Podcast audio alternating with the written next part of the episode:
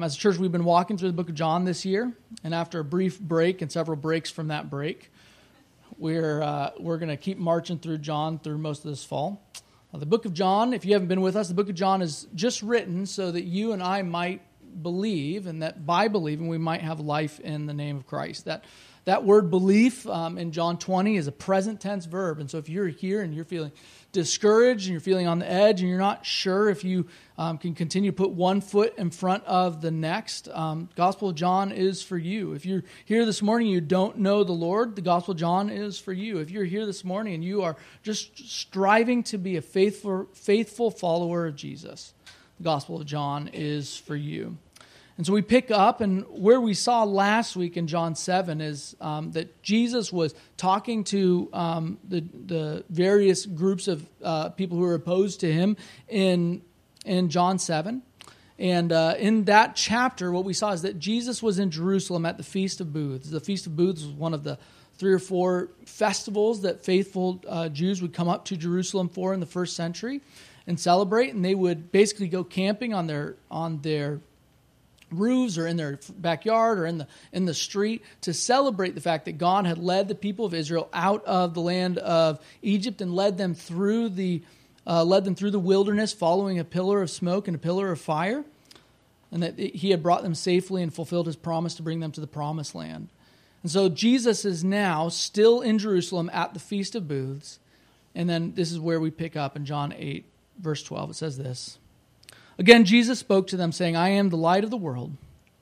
Whoever follows me will not walk in darkness, but will have the light of life. So the Pharisees said to him, You are bearing witness about yourself. Your testimony is not true. Jesus answered, Even if I do bear witness about myself, my testimony is true, for I know where I come from, where I came from, and where I am going. And but you do not know where I come from or where I am going. You judge according to the flesh, I judge no one. Yet even if I do judge, my judgment is true, for it is not I alone who judge, but I and the Father who sent me. In your law it is written that the testimony of two people is true. I am the one who bears witness about myself, and the Father who sent me bears witness about me. They said to him, therefore, Where is your Father? Jesus answered, You know neither me nor my Father. If you knew me, you would know my Father also. These words he spoke in the treasury as he taught in the temple, but no one arrested him because his hour had not yet come. So he said to them again, I'm going away, and you will seek me, and you will die in your sin. Where I am going, you cannot come. So the Jews said, Will he kill himself, since he says, Where I'm going, you cannot come? He said to them, You are from below, I am from above. You are of this world, and I am not of this world. I told you that you would die in your sins, for unless you believe that I am He, you will die in your sins. So they said to him, Who are you? Jesus said to them, Just what I have been telling you from the beginning. I have much to say about you and much to judge, but he who sent me is true, and I declare to the world what I have heard from him.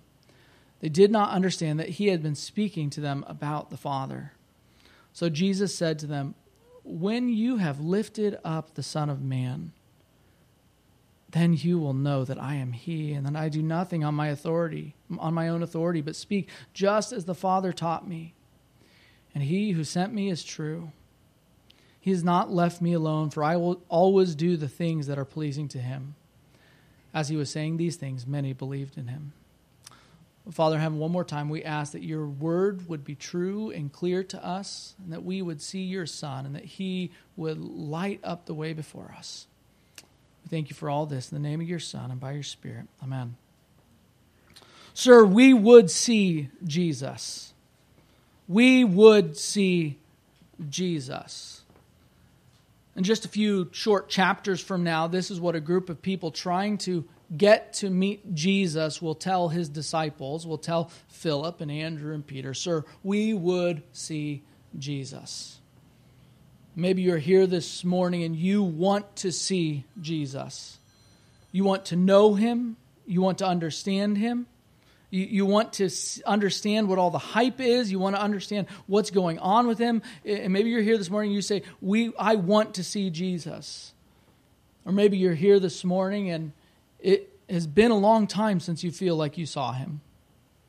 And you call yourself a Christian, but the longer that you live, the, the, more blurry and the more distant that he feels. And this morning you're here and you're longing for a sight of Jesus. Maybe you're here this morning and you're trying to walk faithfully and fruitfully as a Christian. You're, you're trying to live as somebody who, who, who is just trying to walk in the light. You're just trying to look for guidance as a Christian.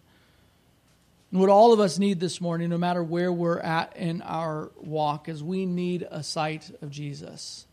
We need this morning to see the risen Lord. We need to see Jesus. And in this passage, we're going to talk about what it means to see Jesus. First, we're going to see in this passage who Jesus is, and we're going to talk about why we can trust him. We're going to talk about why some people don't see him and then we're going to talk about how we can see him. Now, those of you um, who, who are members here and regular attenders here, you know that um, I am not always the easiest person to take notes off of. And this morning is no different. I figure if it ain't broke. Uh, normally, we we send the uh, the bulletin out on Friday to um, to get it ready for this morning, and sometimes, occasionally, most of the time, on Sunday morning, I'll think, "Oh yeah, I need to say that too." Um, so I, if you don't catch any of the rest of this sermon, um, there are you, you, could see in this passage that there are two seeming paradoxes which this chapter is built on. Two seeming paradoxes. I'm going to follow the outline I just gave you, but really I'm following a different outline. really, there are two seeming paradoxes, and we'll get to them when we get there. But just so you know, that's working with two outlines here this morning. I'm sorry. I'm sorry for those of you who are married to me and like to take notes, and you're really good at it. who is Jesus in this passage? Who is Jesus in this passage? Well, first off, he is the light of the world. Jesus is the light of the world. Um, this is a theme that John has been building since the very first words of his gospel. Since the very beginning of John's gospel, we've seen these statements. In him was life, and the light was the light of men. The light shines in the darkness, and the darkness has not overcome it. We see this in John 1. He says, The true light, which gives light to everyone, was coming into the world. He was in the world, and the world was made through him, yet the world did not know him.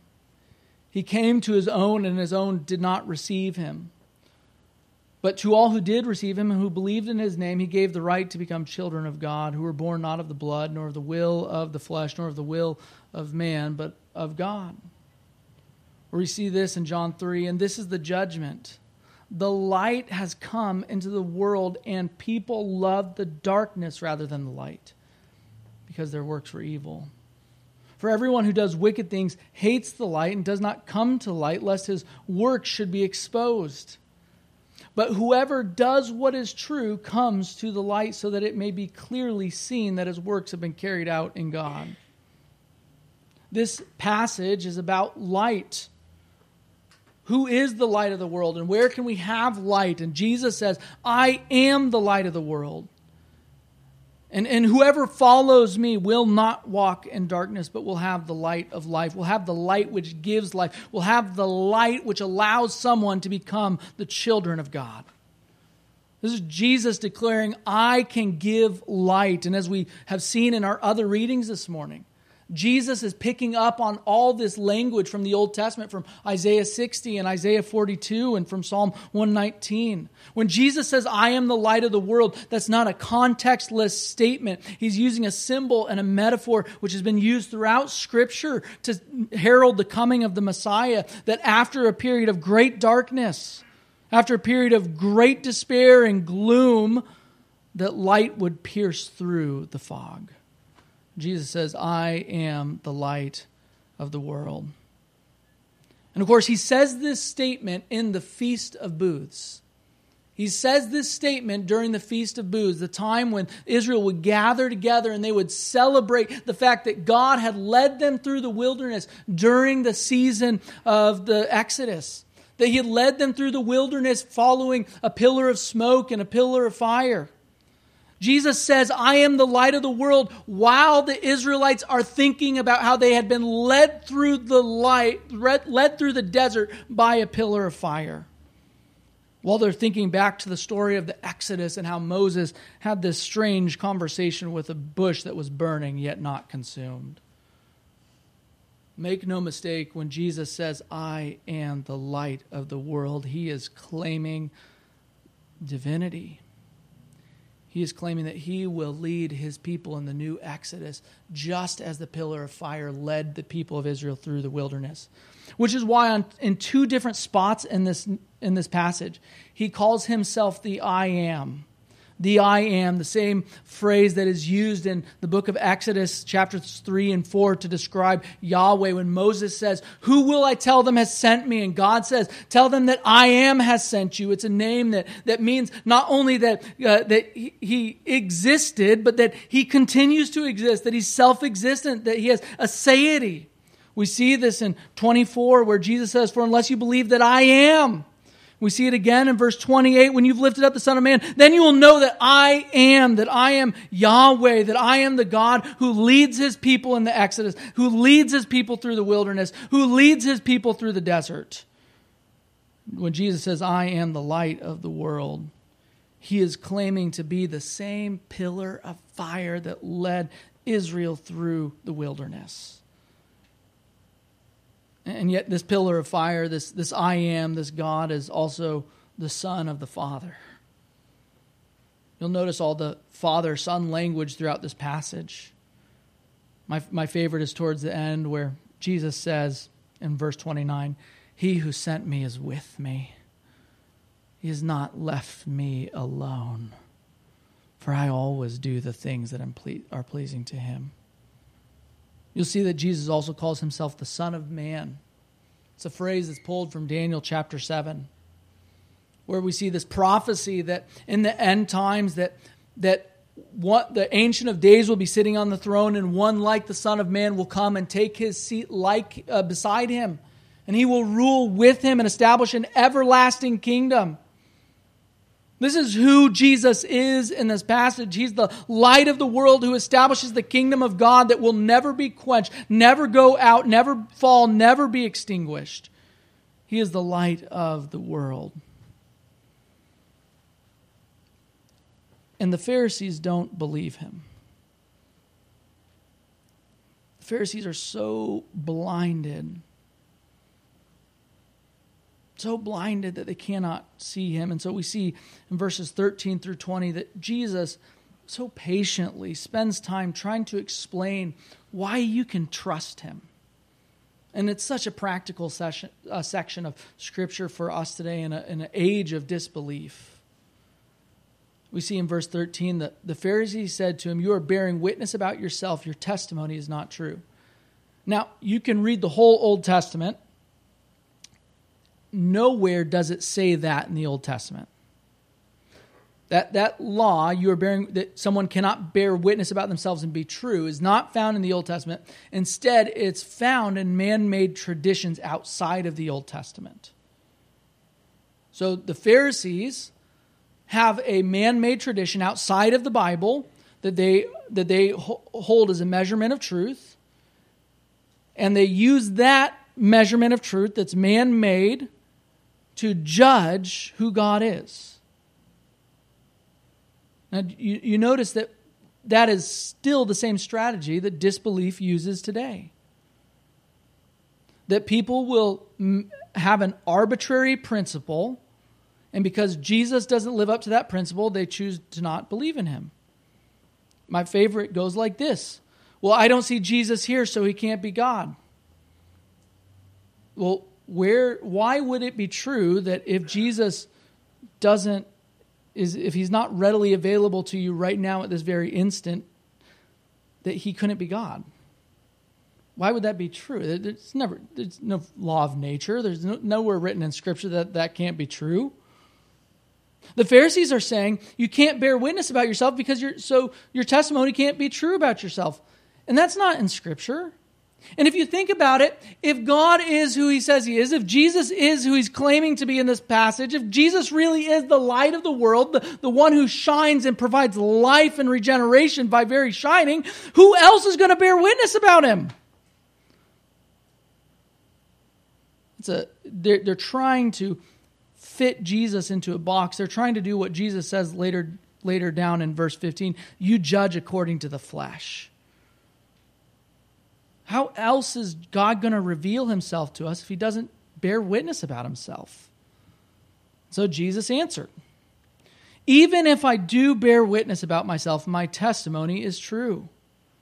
For I know where I came from and where I am going, but you do not know where I come from or where I'm going. Jesus said, I know where I came from. I know my Father. I know the one who sent me. I know the one who commissioned me. I know the one who uh, sent me down here. And I know that I'm going back to him. That as the Son of Man, I'm going to sit at his right hand and I'm going to reign and establish the kingdom that will never fade. I know those things are true. He says, but you don't. So whose witness is more trustworthy? Theirs or his? Why he says, You judge according to the flesh. I, I judge no one. Yet even if I do judge, my judgment is true, for it is not I alone who judge, but I and the Father who sent me. Notice that Jesus is there saying that he judges beside the Father. He doesn't enact his own judgment, but rather the judgment of the Father.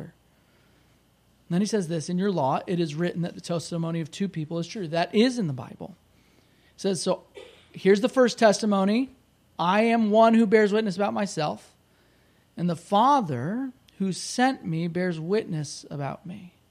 So the two witnesses to the Son is God and God. It's the Father and the Son. The only ones qualified in the final estimation to tell us who God is, is God. The only one in the final estimation to, who is qualified to reveal the Father is the Son, and to reveal the Son is the Father. There can be no other witnesses. What other witness could tell us as much as them? How, why can we trust the Son? Because the Son is from the Father. And Jesus says, They said to him, therefore, Where is your Father? Jesus answered, You know neither me nor my Father. If you knew me, you would know my Father also. To know one is to know the other. These words he spoke in the treasury as he taught in the temple. No one arrested him because his hour had not yet come. So, how can we trust Jesus? Well, we take him at his word. We believe that the word he has spoken is true because he is true. We believe that the word he has spoken is true because he is the way, the truth, and the life. We believe that the word he has spoken is true because the Father sent him to say those words.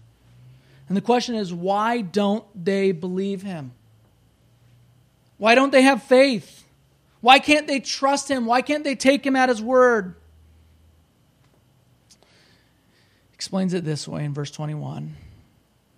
So he said to them again, I am going away, and you will seek me, and you will die in your sin. Where I am going, you cannot come.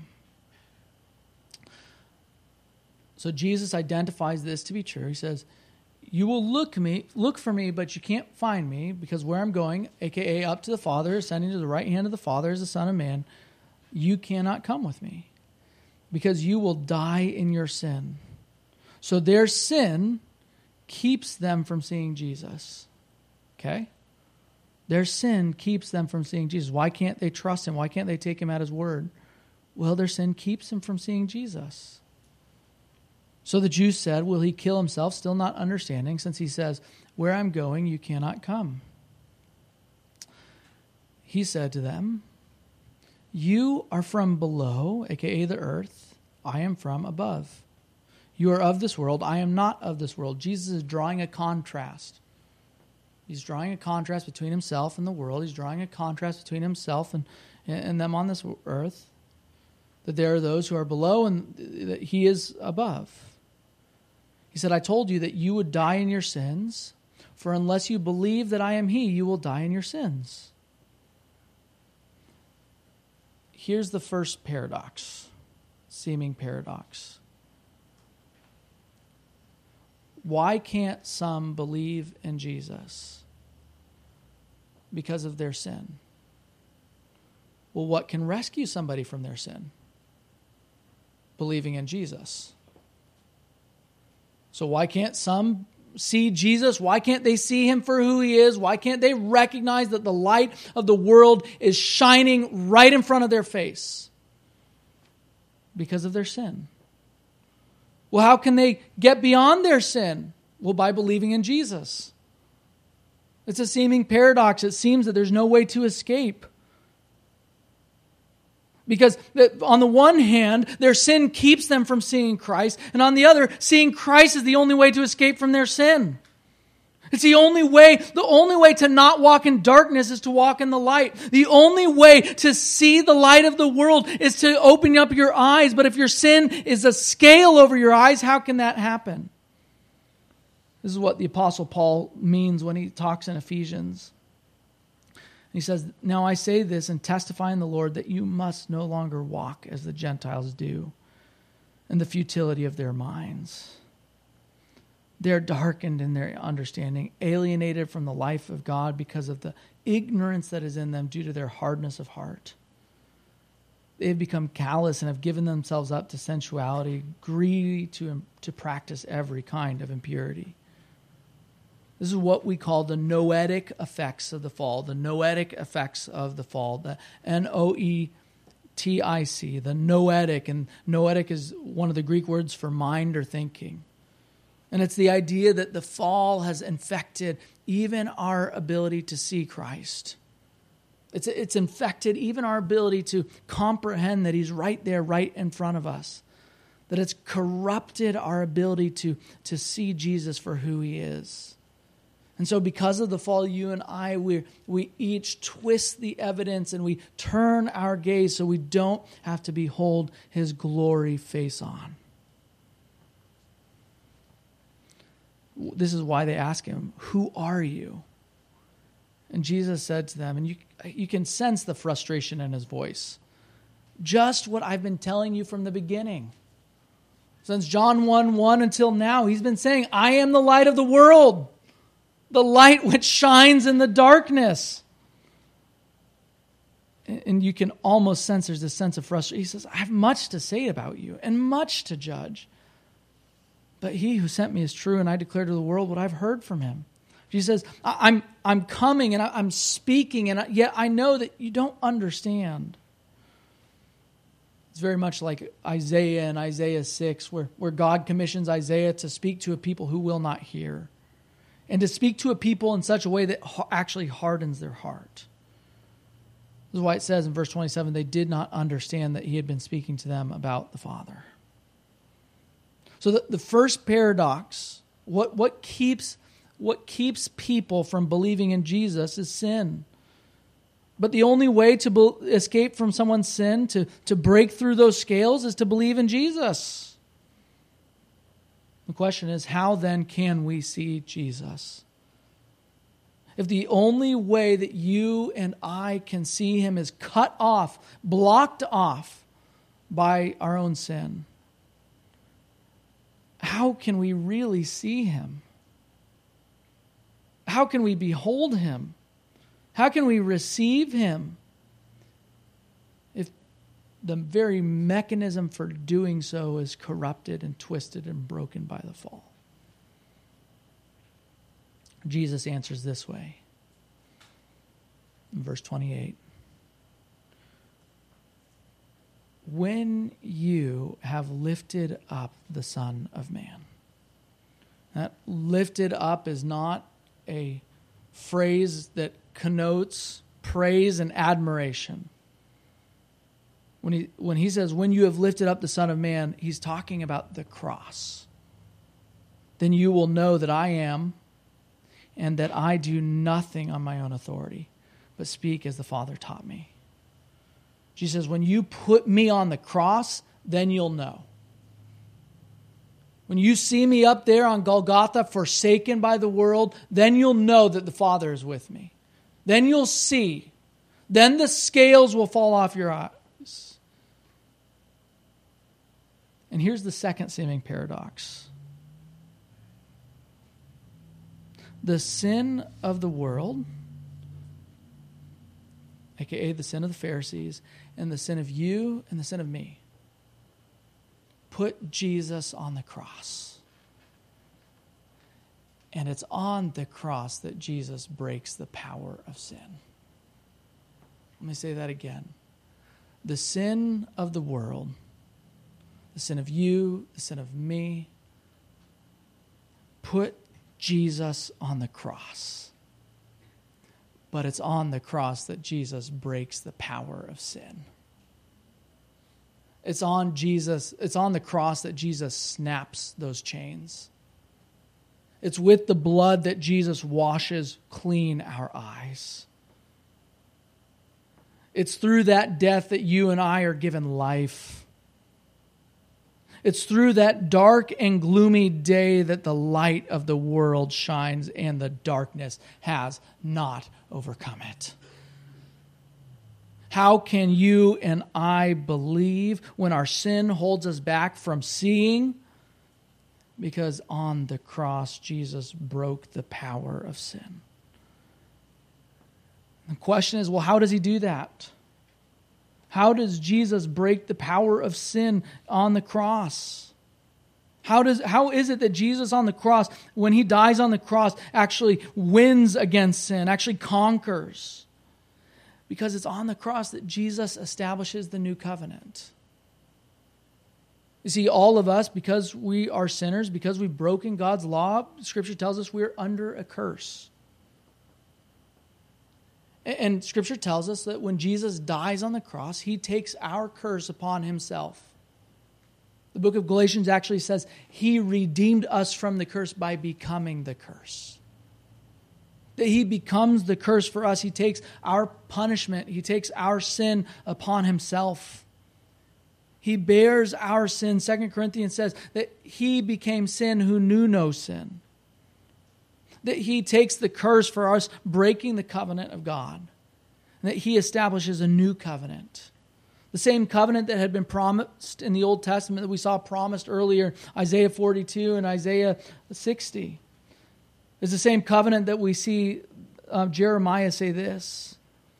And no longer shall each one teach his neighbor and each his brother, saying, Know the Lord, for they shall all know me. From the least of them to the greatest, declares the Lord, for I will forgive their iniquity and I will remember their sin no more.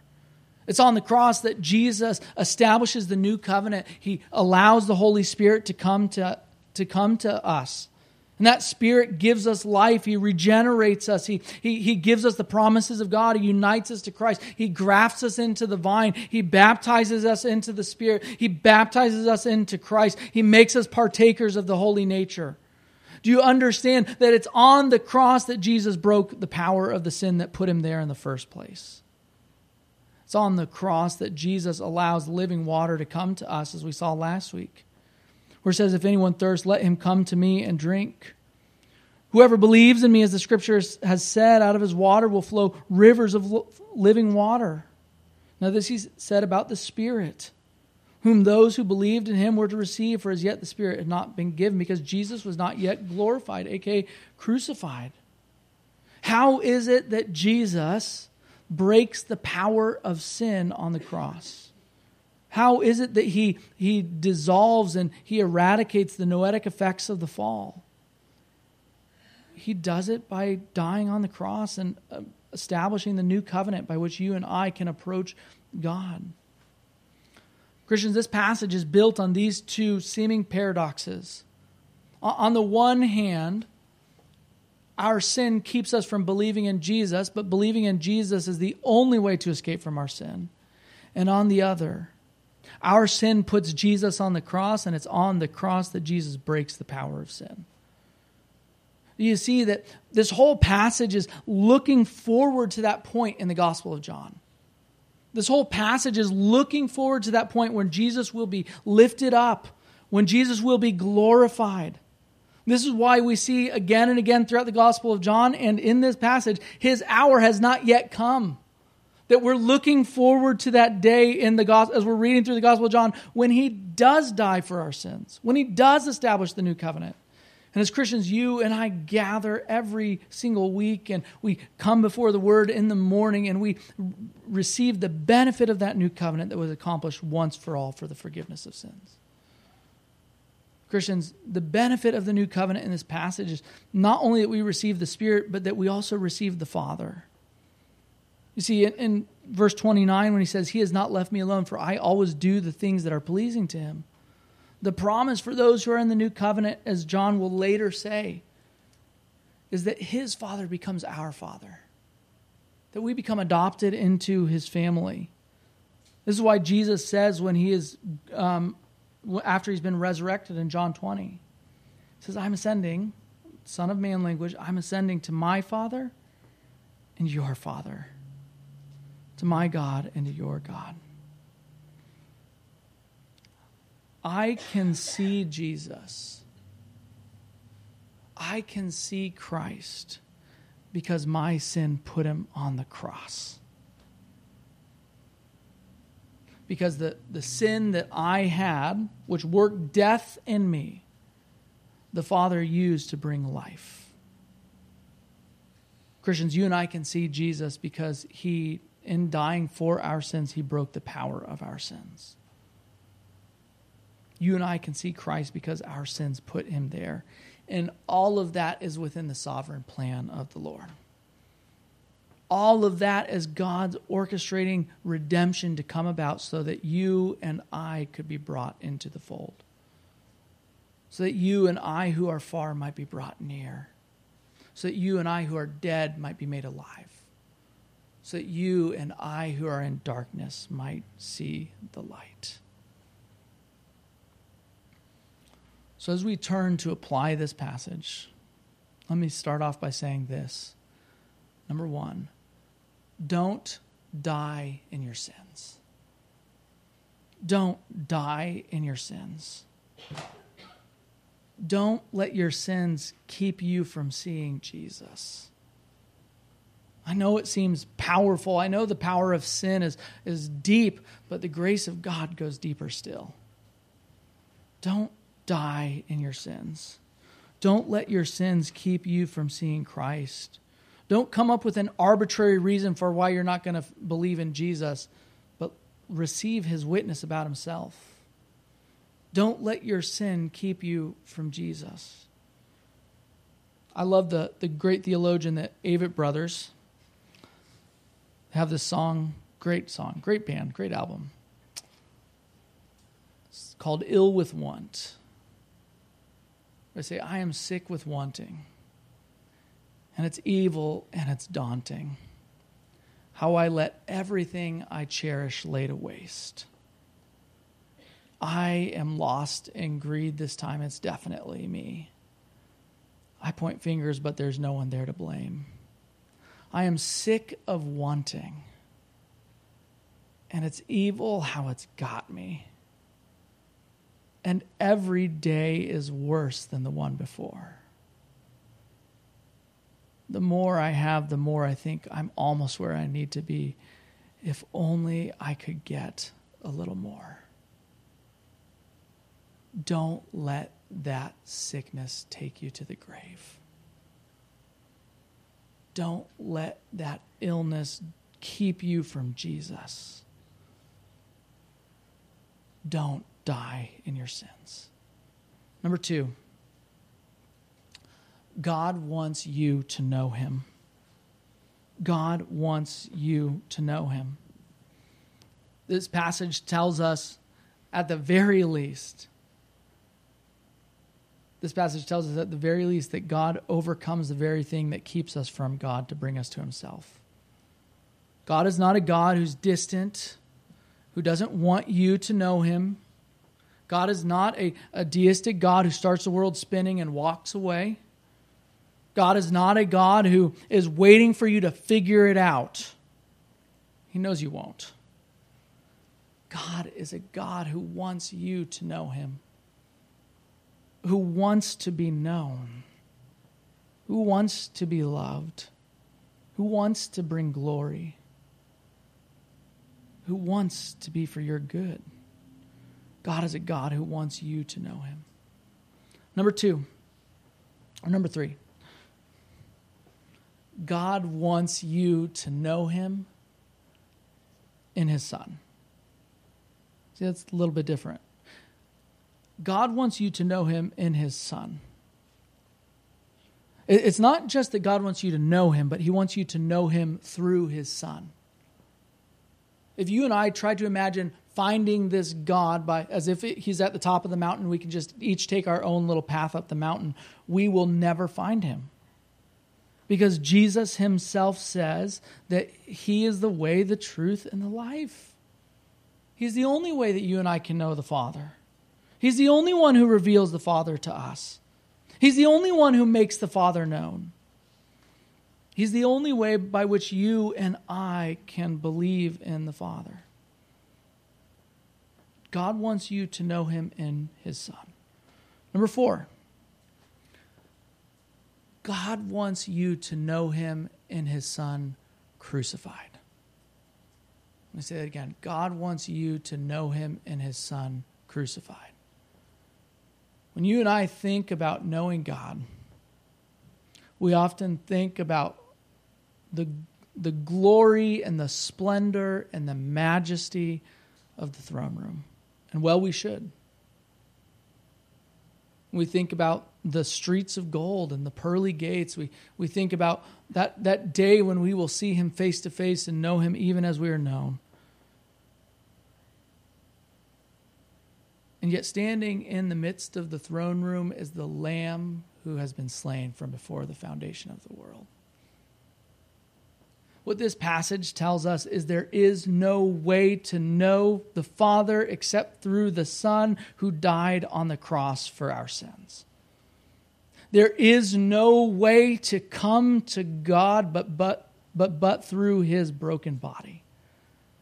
There is no way to come to the Father if he has not died on the cross for our sins. It's not only that God wants you to know Him through the person of His Son, He absolutely does. But it's that He wants you to know Him through the person of His Son crucified for you and on that broken tree. God wants you to know Him through His Son crucified. Number five.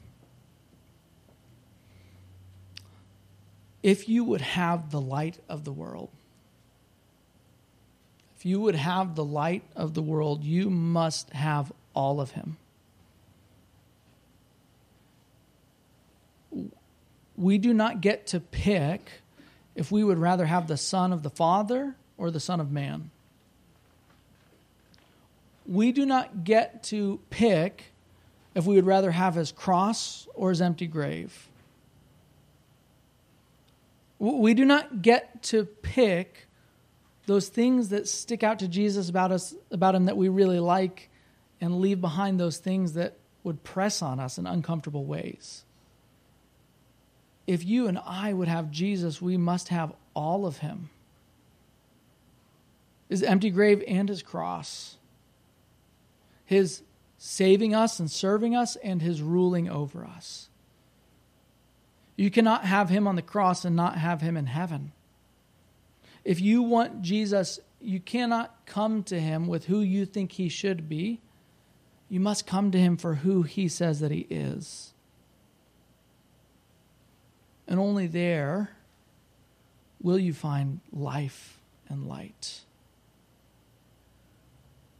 Number six, if you will, would have the light of life, if you would have the light of the world, it means that you must keep walking in the light. You must keep walking in the light. That Jesus is not a toll person on a highway. He's not just waiting for you to get in and then waiting for you to go past him so that you can do something else and he'll take in the next person. If you and I would have the light of the world, it means that we must continue to walk with him. It, it means that, in the words of what we'll see next week, that we must continue to abide in Him. That we must continue to dwell in Him and find life in Him and produce fruit by Him. If you and I would have the light of the world, it means that we must continue to walk in the light, that we would continue to shun the darkness. We continue to confess our sins towards one another and find forgiveness and continue to grow as Christians. That we continue to find Him in His Word and be disciplined in His grace. That we would continually devote ourselves to the gathering of the saints. Christians, if you and I would have the light of the world, it means that we must walk in Him continually. Number seven, if you and I would have the Son, then we must also receive the Father. Which means this. When Jesus says, He has not left me alone, if you have the Son, the same is true for you. If you have the Son, you have the Father. If you walk in His light, you have the Father. If you have the Son, then you have the Father, which means that we also must do what is pleasing to Him. We also must continue to walk in His ways and continue to find in Him our life and light. And finally, number eight, I think, seven, eight, whatever the light shines in the darkness, and the darkness has not overcome it. If you're here this morning and you feel the gloom and the darkness closing in, you feel distant from the Lord and he feels dimmer than he once was to you. Or maybe you're in, a situation where you feel like the walls are closing in on you and you feel like you feel like it's it's hard to make sense and hard to even see the one or two steps ahead of you, let alone the next day or the next week or the next month or the next year. Know this darkness has not overcome this light. This light will never, ever be squelched out. This light will never, ever be collapsed. This light will never, ever go out. But from age to age will burn brighter and brighter, and you and I will sit and bask in His glory from now until eternity. Let's pray. Father, we thank you that you give us the sun, that you give us the sun to light our way. Father, we thank you that He gives us the way of life. That He overcomes our sins and He provide, points us in the way forward. Pray for all those who are here that if they've not yet drawn near to the light, if they have not yet come into its warmth, they've not yet come out of the cold, that you give them the boldness and the courage to do that even today. And that from age to age, they would never cease to sing his praise for our good and for your glory. Amen.